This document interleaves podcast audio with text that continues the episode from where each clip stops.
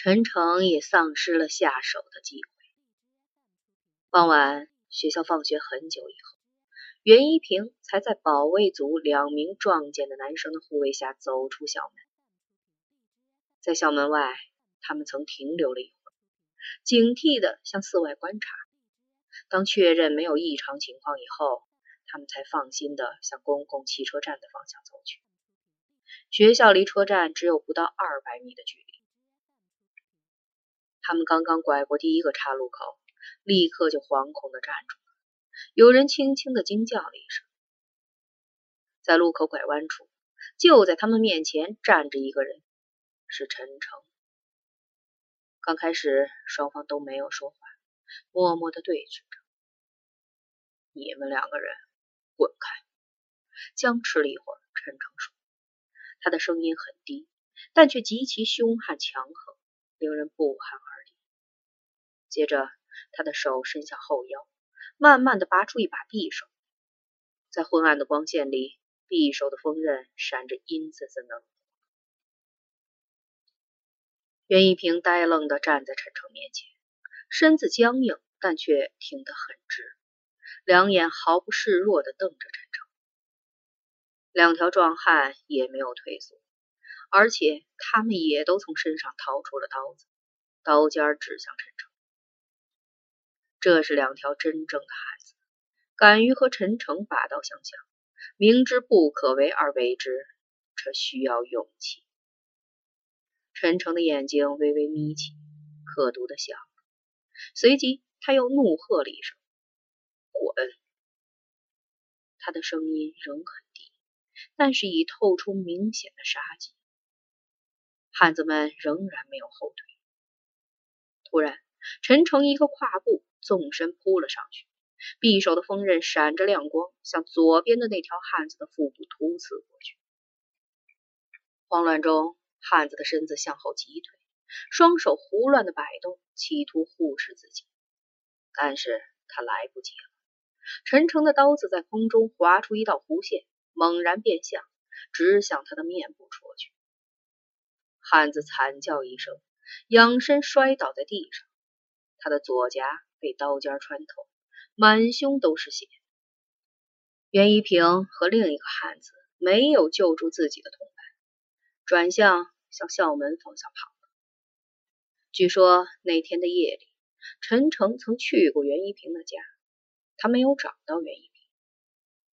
20分钟以前，他由人护送着回过一趟家，取了几件衣物后，又匆匆的走。袁一平的父亲告诉陈诚，在这一段时间里，一平不会再回家了。为什么？有一个坏人在追杀他。陈诚呵呵的笑了，说：“对，是应该躲一躲。不仅他应该躲，你们家里的其他人，特别是女人，都应该躲起来。坏人找不到袁一平，只能把女人作为攻击的目标。他们会遭到凌辱和强奸。一平，他究竟在外面干了什么事儿？”袁父惊恐地问：“你的儿子，他强奸了一个女孩，那个女孩后来死了。这个女孩，她是谁？一个无依无靠的孤儿，我的同学和恋人。”在以后的2个多月里，陈诚曾多方寻找袁一平的行踪，试图找到下手的机会，均未成功。几次得到准确情报后的突然扑击，都被他鬼使神差般的滑脱了。每一次都是陈诚匆匆赶到时，袁一平恰巧刚刚离开，双方一再擦身而过，失之交臂。这就是命。多年以后，陈诚这样对人说：“本来他可以不死。”10月初，他们两个人曾有过一次不期而遇的会面。那天上午，陈诚有事去学校，刚走进学校大门，他就下意识地感觉到有人正在偷偷地注视着自己。他猛地回过身来，发现袁一平在一大群人的簇拥下正在出学校大门。在那一瞬间，他也回过头来再看陈诚。两束目光在空中遭遇碰撞，梦见其邪恶而又极其强硬的火花。他们都很清楚，对方绝不会善罢甘休的放过自己，不是你死就是我死，这就是唯一的结局。这年的11月，在一个深夜，袁一平差一点死在了周凤天的手里。当时袁一平带着一支由几个学校的保卫组组成的治安联防队，在新街口北大街一带执行夜巡任务。当他们游荡到新北7条胡同口外时，十几个顽主突然从胡同里面走出来，为首的就是周凤天。两支人马突然遭遇，相距极近，任何一方都无法再做出回避动作。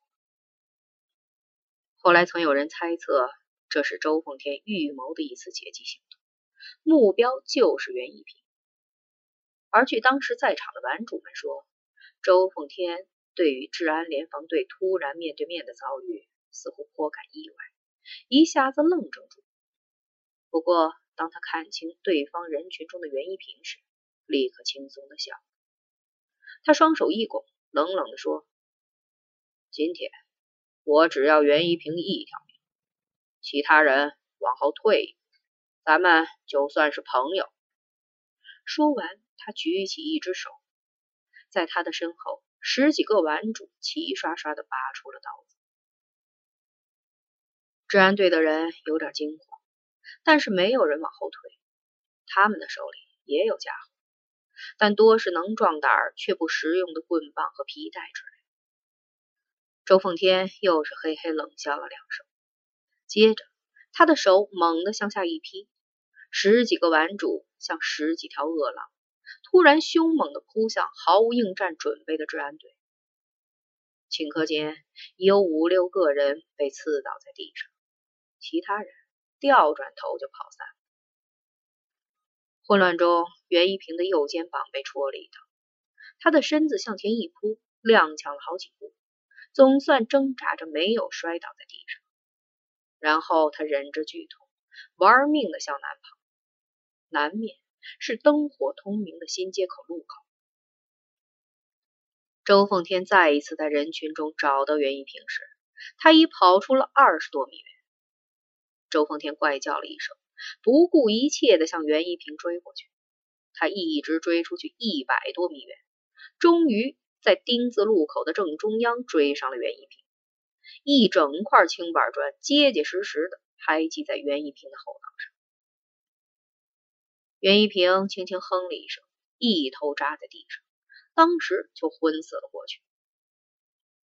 不过仅仅1周以后，头上缠满绷带的袁一平又回到学校治安队。他说，这一次我没死，下一次该轮到他们死。2个月以后，到了12月中旬，周凤天死了，而袁一平又和陈诚见了面。这时的陈诚已是个被通缉的在逃要犯，袁一平正带着人四处缉捕他。